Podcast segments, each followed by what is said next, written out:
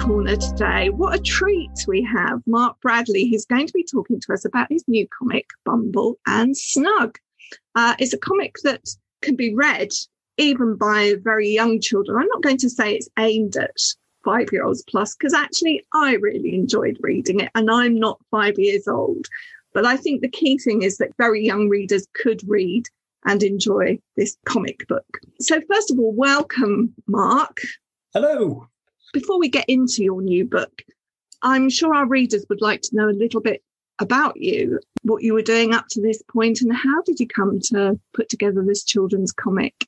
I'm self-taught artist. I've been an administrator for all of my adult life nearly. So, but um, I've always done art as a hobby in the background and comics in particular, and done those as web comics. And the two characters in Bumble and Snug, I drew them for the first time pre around 20 years or so ago. And I've just sort of absentmindedly drawn them over the years everywhere else until eventually they started taking over everything I was drawing, and then started making little monsters that were in a similar vein to them. And that basically became everything that I drew before long because I, I enjoy drawing them so much. And then eventually I got to the point where I used to do these comic projects intending to do them as web comics and never actually really putting them up.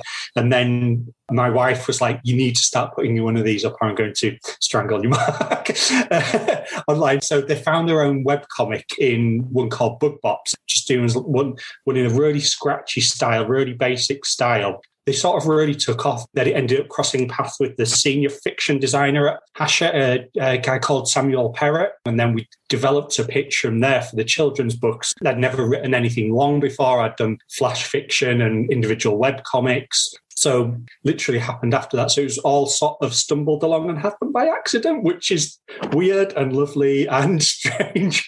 As you were talking, it struck me that when we think about comics, so much of what makes them work are strong characters. I want to talk about your characters. They're very approachable, and possibly one of the reasons that they've been put into this package for younger children is that they're very approachable. I'm not going to say they're Mr. Men, but they've got that simplicity of line and flat colour. And the names are very comforting and approachable. Tell us a bit about Bumble and Snug in your words.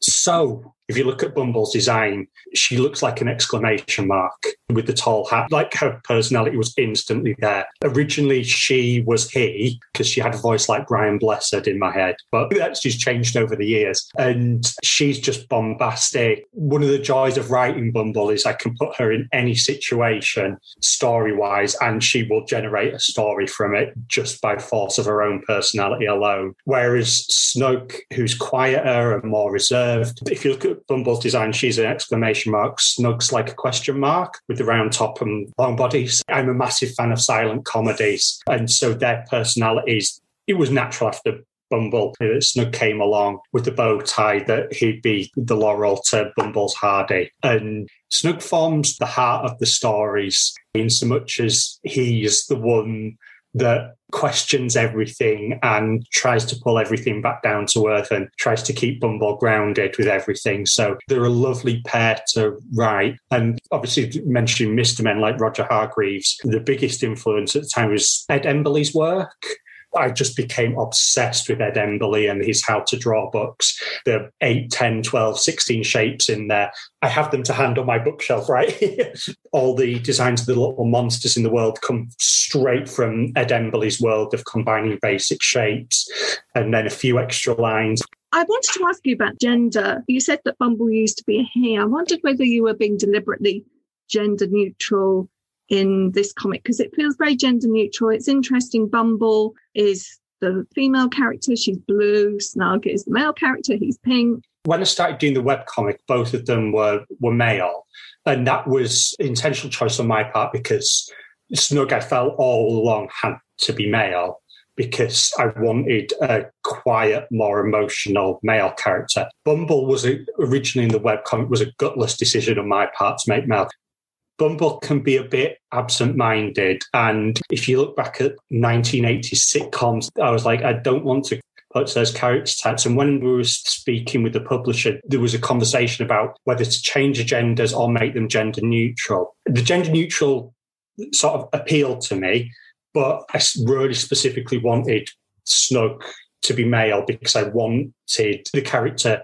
to be specifically that and be like, look, boys, nothing wrong with openly showing your emotions. So then once I've made that decision, my publishers and agents were like, look, there's nothing to worry about with Bumble there being a girl in this. So it was a very conscious decision switch. And in the comic, Bumble can change her shape, her mm-hmm. body size, body size, anything like that. Bumble, to my mind, can be anything that she wants to be. Bumble is Bumble in my head. That's, yeah, she's a hot air hot air balloon at one point, and it was really interesting because I was reading this comic, and they're obviously taking off in the sky, and they're snug in the basket uh, or at the bottom of the balloon. And I thought, "Where's Bumble? Oh, Bumble is the balloon." Yeah. Tell us a bit about this first story. It's Bumble and Snug and the Angry Pirates. It's about Bumble and Snug deciding to go for a lovely, quiet picnic, and to find where they want to have the quiet picnic, Bumble inflates herself to be the size of a hot air balloon and carries them along to find the nice secluded spot. And unfortunately, as is Bumble's way, she gets a little bit distracted along the way by everything that she sees and gets them out to the seaside where Snug panics a little and tries to get to land and end up blowing them out to sea and crash landing in an island where they find buried treasure and, and, they manage to find an escape route and then get back to land. But then it turns out that the, the, buried treasure belongs to some pirates who are very angry about getting lost there. And then it all takes off after there in a massively bombastic style after that, uh, involving a very, very angry octopus. When we were developing the books, we were talking about each book centering on a single emotion that we can explore. Because I worked just as an administrator at the probation service for 10 years. One of the things that kept coming through is emotional literacy. And obviously, that's a big word in children's publishing nowadays, as far as I understand it. Yeah, it's something you keep coming back to and back to and back to and back to when you're working in the criminal justice service, and obviously anger in particular. So, like, that was the emotion that ended up going towards first is the emotion to look at, particularly because it's something I'm sure most listeners are more than aware of issues surrounding how men deal with the emotion of anger. And I have a friend who's a child psychologist, so speaking to her about approaches to it, albeit when I was writing about it in the book, doing that in a way that wasn't preachy. One of the things you'll come across in the book is whenever they're talking about emotion, they will almost certainly be in the middle of escaping from a situation. So it's never stood there and here's the lesson of the week. Hopefully that comes across. Each book's got a central core emotion and writing the story around Bumble and Snug with that emotion in mind, with a creature or a fantasy creature that's going to come to represent that emotion. It's very well done because I have to say it's the story that was driving me forward all the time rather than thinking, what would I stop and talk about in the classroom? I know that I would do that, but first and foremost, I just wanted to enjoy this comic strip. I want to talk a little bit about visual language in relation to the emotions that you're talking about. You have got one very angry pirate, and there's a page where that anger just bursts out of the page. I wondered if you could talk us through some of the visual language that communicates that emotion. It's been a really interesting learning curve. On all the stuff I've done previously, I can adapt however I want to it. But in this particular one, obviously, I want it to be really accessible to children who are new to comics and trying to keep the visual language very accessible. For instance, one page you're particularly talking about is a double page spread with with no background and Bumble and Snug sort of in the background looking very shocked. And the pirate is occupying probably two thirds of the page. And then another fifth of the page is some symbols that may communicate some words that wouldn't be appropriate for young ears, and in very spiky speech bubbles, and then lightning shapes around the pirate. And yeah, she's looking very angry, and and the mouth is so big. I yeah. She's basically all mouth in that. Yeah, yeah. He's trying to come through like when the octopus comes into it, like big dominating forms. My natural inclination, more is more. I'm not a less is more person. It will be interesting when you get the chance to go out and meet young readers to see what that page communicates to them. It's a more graphic design as well. It uses design elements that you find elsewhere in the book, like the, the zip tone backgrounds and things like that. And colour is such an important part of that too. Vivid purple, and you've got these dark, well, the black because the mouth is essentially a black hole. yeah, yeah. but a lot of what happens in the rest of the comic really encourages a lot of wish fulfillment in children. You know, these magical places. You can, there's a map of, you know, where unicorns are, and then there's yeah. the kind of seaside. And you can see that that would trigger them to want to create their own yes. places to add to your map. I would love to see that. and also your mon- monsters. You know, we've got Bumble and Snug, but you very enticingly shows lots of strange creatures. That's how I relax drawing little monsters just doodling away. Mm. That's my happy place. Yeah, I wanted to include a little guide to start them off on their own. I've already had some lovely little ones sent through social media of people's children drawing their own. Not something I was prepared for, even though I stuck a how to draw section at the back and has been absolutely wonderful. I want to talk a little bit about the sort of comic influences on you. Not a comic exactly, but as I'm sitting here talking to you, I'm, my eyes are drawn to a poster that's hanging on the wall behind you, which is the Finn family Moomintroll from the stories by Tove Jansson. There is some sort of similarity between a Moomin and that very simple line and that round belly. You kind of know how to respond to that character, don't you? Yes. Tell us about what how you came to the Moomins and why they're so important that you've got a poster in your room. Tove Jansson's one of my, my five biggest influences on the world. I mean, I like I have a huge cupboard full of uh, editions of her books. I, the Moomins, I first came to them with the stop motion animated series that came from Poland. And when we imported it over here, it was narrated by Richard Murdoch. And it's like anything as a child, there's something you click with, but you don't know why you click with it. There's a line in a song a, a, song by a band called Johnny Boy where it's called This Frequency is My Universe. And the Moomins, like that, the frequency of them, there's just something about them. For me, nowadays, the thing that I absolutely love most about them is and like I say I'd like to draw little monsters that's not a coincidence that I love Moomins where there's this universe full of little creatures that oftentimes are fairly thinly veiled metaphors or designs for a central emotion. The way she does that in, I'm going to use a word that I should never use in regards to anything anyone's done with that, but she seems to do it effortlessly. Like it comes off so naturally in the way that um, she does it. And I can draw a straight line between what I love doing and what happens in the Moomin stories. Now, while we're talking about comic heroes, I've been following you a little bit on social media in preparation for today. I was taken with a tweet that you put out about Garfield. There was a kind of questioning about whether Garfield had ever had any influence on comic book creators. And it kind of struck me that you didn't probably feel that positively about Garfield. But then you listed some other characters, and I was thinking, oh, yeah, I can see that they probably had a strong influence on you.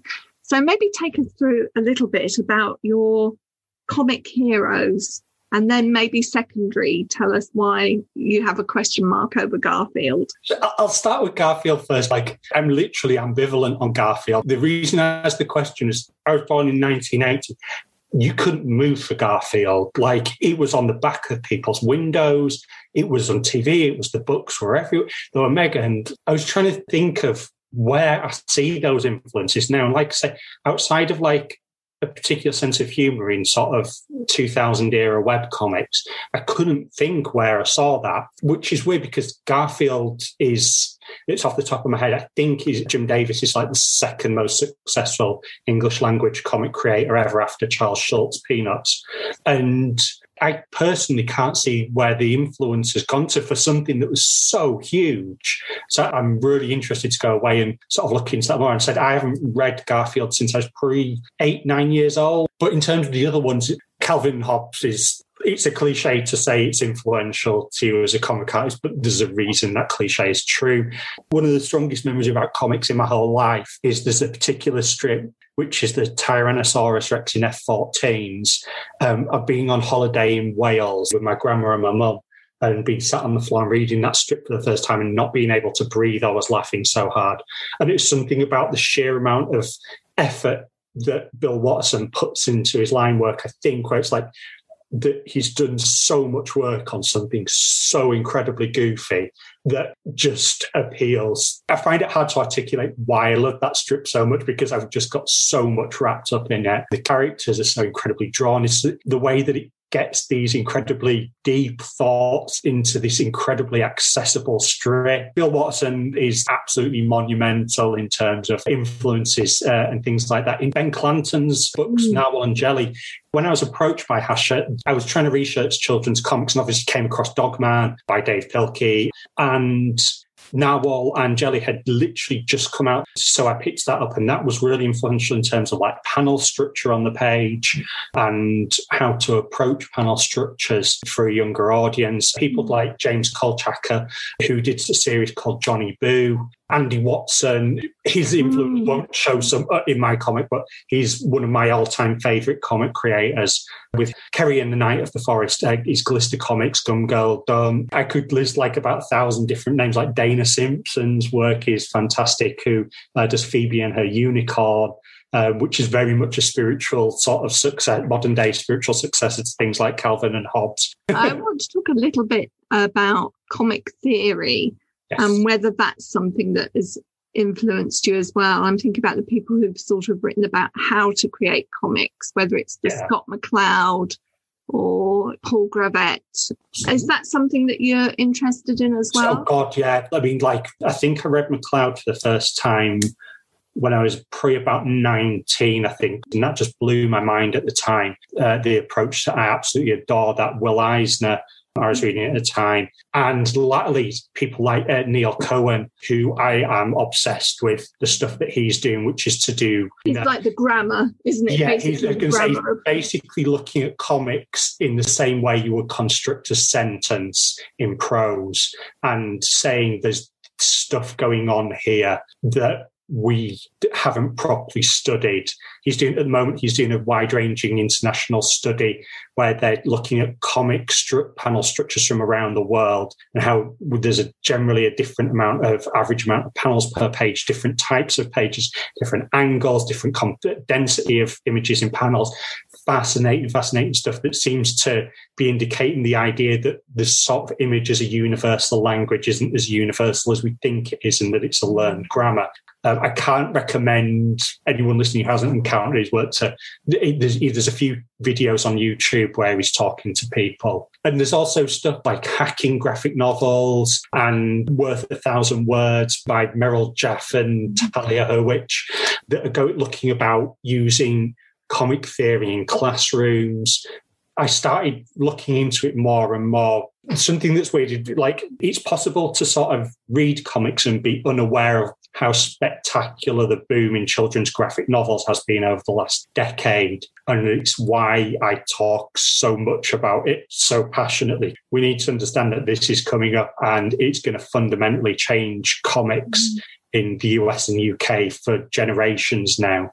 Interesting. It sort of got, went through a a little dip and all the kind of traditional weekly comics disappeared yeah. didn't they? So it's quite interesting to it's, see these coming back in a different format. I talk a lot about the rise of children's graphic novels online. Unfortunately because i'm talking usually on twitter it doesn't allow for nuance deep dive into it that i'd like to because obviously, whilst there's been this explosion in the US, which is starting to happen over here, especially when you look at Alice Oseman's recent success and Jamie Smart's repackaging of the uh, Bunny versus Monkey graphic novels and Jess Bradley, no relation, who did A Day in the Life of Pooh, GNU, and You. The explosion in graphic novels happened in the last 10 years, but it was predicated by the surge in manga publishing in the sort of nine years prior to Smile coming out uh, by Telgemeier. Yeah. You mentioned uh, manga, and there seems to be a little influence of that in your own work with the stats and you know it's a bit Pokemon-esque, isn't it? And, oh, I love it. even the idea of Bugbopolis, it, it's yeah. got a kind of Pokemon feel. Oh, I, I, love the little in manga. Well, not not in every manga, but some manga where it's obviously the cutaways where they do the chibi style characters as an emotional mm-hmm. reaction, where the emotions are so big that they warp the reality of the page. The way that they use lines to replace backgrounds and like big, really, that's something actually in the next, the second book that I've done the rough artwork for. I'm about to start the final artwork imminently, and I'm going to need to go back and do some reading up on some of particular manga titles where I want to pull some of that influence through more in that one. You've introduced us to your wonderful Bumble and Snug You've given us a great insight into the comic book world and also how trends are changing. And it seems that accessibility in particular of comics for children is growing, which is a great thing. I can't wait to see what they make of your books in schools and classrooms and the kinds of questions that children send you and the sorts of drawings that are going to be dropping through your email box and on your oh, social media feeds uh, for sure. And I'd just really like to thank you, Mark, for taking your time today to come and talk to me in the reading corner. It's been such a pleasure. Thank you so much. No, absolute pleasure to be on. In the Reading Corner is presented by Nikki Gamble and produced by Alison Hughes. If you have enjoyed this podcast, please do leave a review for us. To find out about other projects, including an audience with events and the Exploring Children's Literature Summer School, visit www.exploringchildren'sliterature.uk. Join us again soon in the Reading Corner on your favourite podcast platform.